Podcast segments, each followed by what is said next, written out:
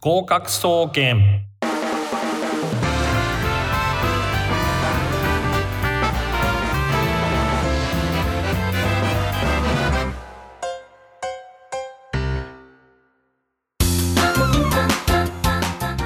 皆さんこんばんは。19時になりました。合格総合研究所略して合格総研の時間がやってまいりました。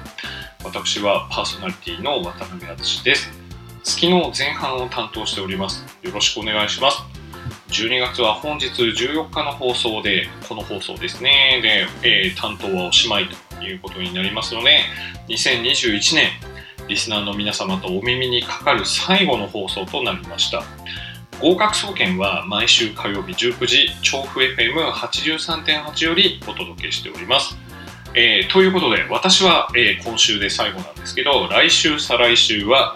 DJ 中野秀人でお届けいたします。スマホパソコンタブレットの方はリッスンラジオリスラジというアプリで全国どこからでも聞けます。リスラジオをダウンロードして合格総研、えー、本番組を、えー、ブックマークしておいてください。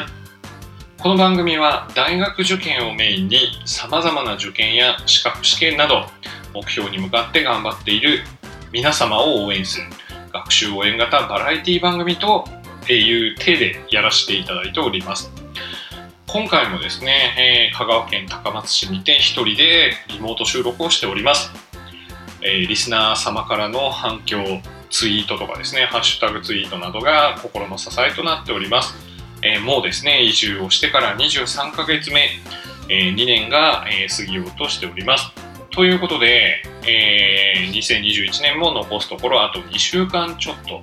街の雰囲気が慌ただしくそして華やいでくる時期になりましたね。クリスマス大晦日年末年始お正月、えー、といった形でですね華やいでいる中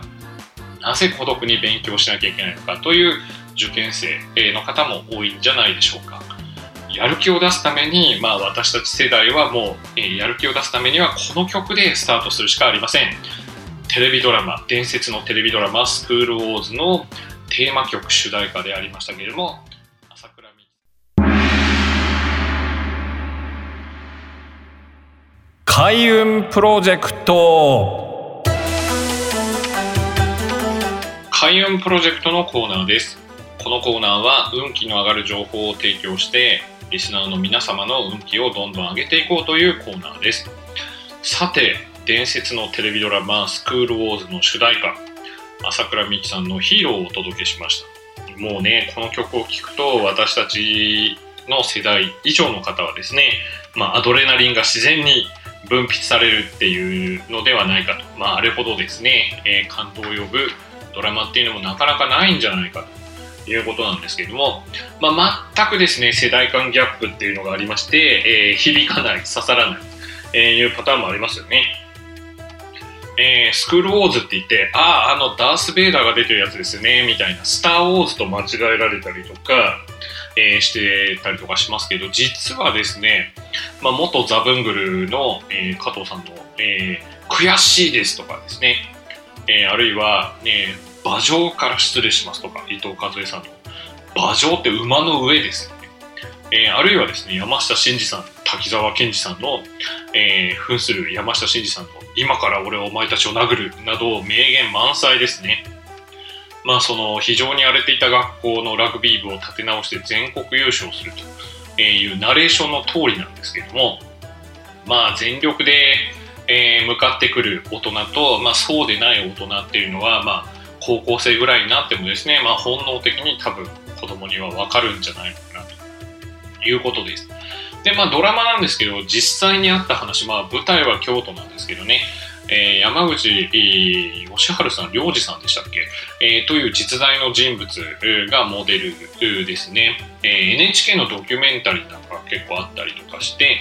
えー、この山口先生は大学でも教えていらっしゃいますよね。えー、ということになります。今、環太平洋大学かどっかで教えていらっしゃると思いますけれども、えー、実はですね、朗報といいますか、ね、スクールウォーズですね、まあ、熱い80年代のドラマですけども、えー、なんとですね、Amazon プライムで無料で見れます。えーこれはすごいお得情報というか、えー私はですね DVD を確か一個一個揃えてですねそれで見たということですね、えその DVD がですね、えーまあ、東日本大震災の時に降ってきたりとかして大変だったんですけどもまあそういうこともあってちょっとあの DVD とかですね、えー本とか集めていた映画パンフレットとかっていうのは、えー東日本大震災を機にですね全部手放してしまったんですけれどもいや手放さなきゃよかったなと後悔していた矢先なんとですね Amazon プライムビデオで見れるんですよ。ということでですねぜひね、えーまあ1話1話噛み締めて全26話ですけれども長い。えー長いですけどかなり本当の話をですね、えーギュッと濃縮させたドラマですけれどもぜひ見てやる気を出してください。ということですね。ねまあ、最近はですねラグビーといえばちょっと前にノーサイドゲームありましたね。大泉えーさんの、えーあれもすごい良かったですけどスクールウォーズの熱気はやっぱりすごいですよ、えーというわけですとにかく人物が、えー亡くなっちゃうっていうすごいですよね。死と隣り合わせということになるわけですね。まあ一つ言えることはですね、何かっていうと、まあ、TBS すごいなというわけです。もうね、報道番組とかあると思いますけども、あんなものはやめてですね、えーもう本当に、えードラマとバラエティだけに注力した方が絶対いいと思うんですけどね。いや、本当に。ね、報道とかしなくても他の局がやってくれますからでも良質なドラマいうのはやっぱ TBS の、えお家芸といいますか伝統でワウワウと TBS 組んだらもう最強だと思いますのでドラマとあと、まあ、できればですね水曜日のダウンタウンとかのバラエティこれを残してもらえるといいんじゃないかなというふうに思いますで Amazon プライムビデオでもうえーまあ、入ってますので、ぜひ見てください。で、僕はあの、先ほど DVD を全部買い揃えた。で、一個一個潰してみたっていうことなんですけど、まあ、DVD にはなんか特典映像みたいなのがついてたりとかしますよね。DVD 購入した人のみに、えーみたいな形で、松村雄樹さんとですね、伊藤和恵さんと山下真司さんの対談が 載ってたんですけど、載ってたというか、収録されていて、まあ、それも特典映像としてついてて、えー見たんですけれどもびっくりしたのは、えーねえー滝沢先生を演じた山下真司さんは、えーラグビーのルールを全然知らないと。こういうことがあったんですね。僕は聞いてですね、ね確か一人で見てたんですけど、大声でドヒャーって言って、でもう本当にですね、もう新喜劇のようにですね、えー倒れました。ステン、えー倒れた、えー思い出がありますけどね。えーということで、えーここでもう一曲お届けいたします。ちょっとですね、えーヒーローとは全く変わって、えーガラリと変わってビジュアル系バンド、えーですけれども、えーカリスマですね。ペニシリンのロマンスです。えーということでですね、えーペニシリンのロマンスを聞いていただきましたけども、このビジュアル系ジャパニーズビジュア、えージャパニーズバンドですね、ビジュアル系の、えーと呼ばれる、えー日本人のバンド特有の歌い方ですね、甘い歌い方、これは流行ったというか基本っていうことですね。まあ、今聞いていただくとですね、お笑いコンビぺこぱの松陰寺太夫さんの顔しか浮かんでこない、まあ、彼も実はミュージシャンを目指してたっていうところはあると思いますけれども、このペニシリンのこの先ほど聞いていただいたこの歌い方がですね、まあ、ジャパニーズビジュアルバンド、えのビジュアル系バンドかの基本でしたね。まあ、代表といえば、えカリスマといえばルナシーの河村隆一さんですね。まあ彼がソロになってから、えーこの歌い方、え確立したと思いますね。真似しやすいんですね。で一回ですね、なんかの打ち上げでカラオケに行ってですね、まあこの河村隆一さん風に歌ったらですね、まあファンの女の子からおしぼりをぶつけられた思い出がありますけど、ひどい。えお前が歌うなっていうような、えーね、えー、まあ完成なのか声なのか、えー、罵声なのか土星なのかよく分かりませんけれどもそういうものとともにね、えー、枝豆の殻とおしぼりが飛んできた思い出がありますけれどもまあ河村隆一さんですねまあ彼はかっこいいですからまあこういう歌い方をしても許されるのでしょう。えー、まあそういえば隆一という字全く同じ字で、まあ、私が思い出すのは詩人の田村隆一さんご存知ですか？詩人ですね。ちょっと前に亡くなられましたけれどもまあなかなかダンディーなおじさんっていう感じですね。でやっぱりまあ日本だと詩人だけで生活していくっていうのはなかなか厳しいみたいでアガサ・クリスティの翻訳とかあるいはですねエッセイも書いていらっしゃるというわけですけど本職は詩人なんですね。で彼はダンディーなんでですねファンの方は、まあ、女性特に中高年女性が多いわけです。まあ現在言うとこの純烈みたいな感じなんですかね。でですね、まあ、刺繍っていうのは普通写真とかいらないんですけど詩人の写真が入っているねフォト刺繍ですか いうわけですね、まあ、そういうものが出てたりとかします。興味がある方は Amazon とか楽天ブックスとかで探していただくとあこの本だなっていうのは多分わかると思うんですけれども、まあ、中高年女性に結構熱狂的なファンがいた、まあ、そういうですねちょっとインテリでちょい悪風のダンディーな、え、詩人の方だったんですけど、まあ、田村隆一さんのエピソードとしてまあ、今回ご紹介したいのはですねカルチャーセンターで試作講座というのを担当していました。試作講座っていうのは詩を作るで試作ですね、えー、これを担当していたわけですね。そうするとですねカルチャーセンターなんていうのは平日の午後とかそういう時間にやってますから、まあ、そういうこともあると思うんですけども、まあ、受講生のほとんどが熱狂的ファンのその中高年女性なわけですね。で、まあ、カルチャーセンターなんていうのはそんな予備校みたいにですね。300人入る教室とか200人入る教室とかっていうのはないのでまあまあ割合ちっちゃくした学校の教室ぐらいのとこなんですけれども熱狂的ファンの女性がこうね、えー、いっぱい押しかけている教室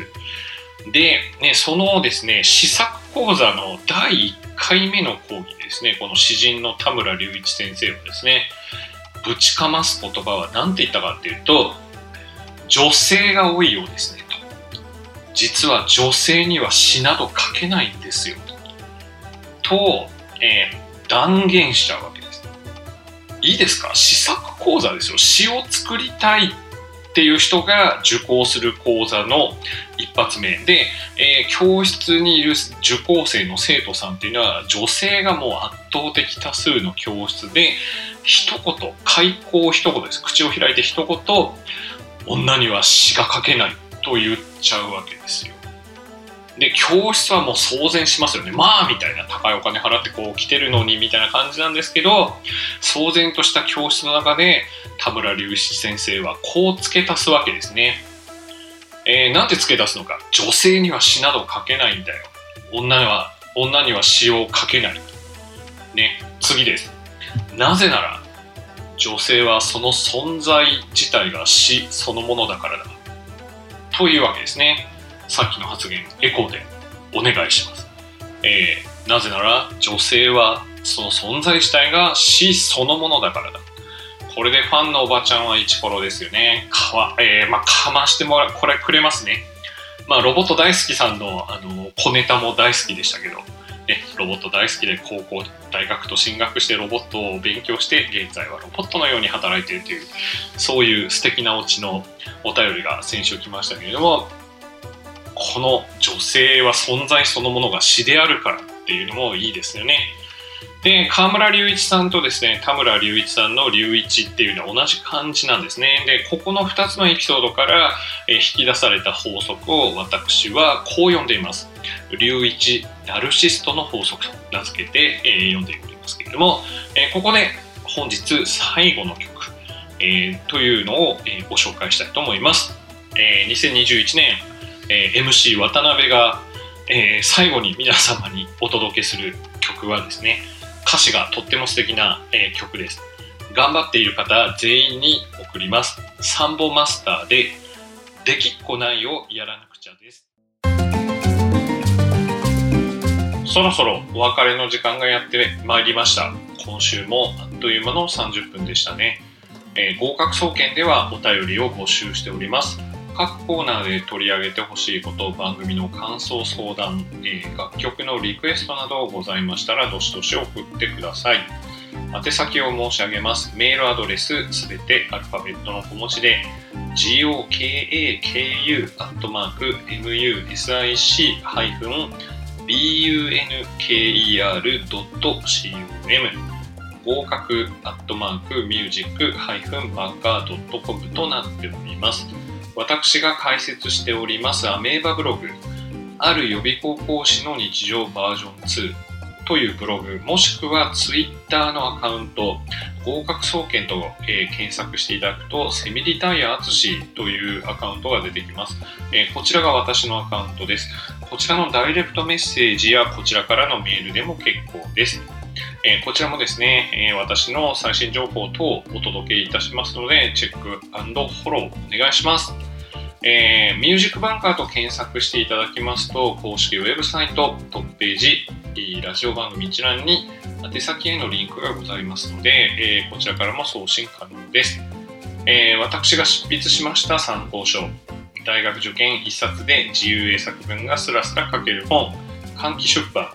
そして、えー、教養で読み解く英語長文学研、こちらもですね、えー、直前期に演習するには最適の内容だと思っています。えー、今まで予備校講師として積み重ねてきたノウハウ等を全部盛り込みましたので、ぜひお読みください。感想なども番組宛てに送っていただけると大変嬉しく思います。というわけで、今週と言いますが、2021年渡辺担当分の放送はここまでです。えー、今年もですね、リスナーの皆様には大変お世話になりました。この後30分からは高島さんのドリームワークスをお送りいたします。それではまた、えー、来年、え、火曜日19時にお耳にかかりましょう。リスナーの皆様、えー、ぜひ良いお年をお過ごしくださいませ。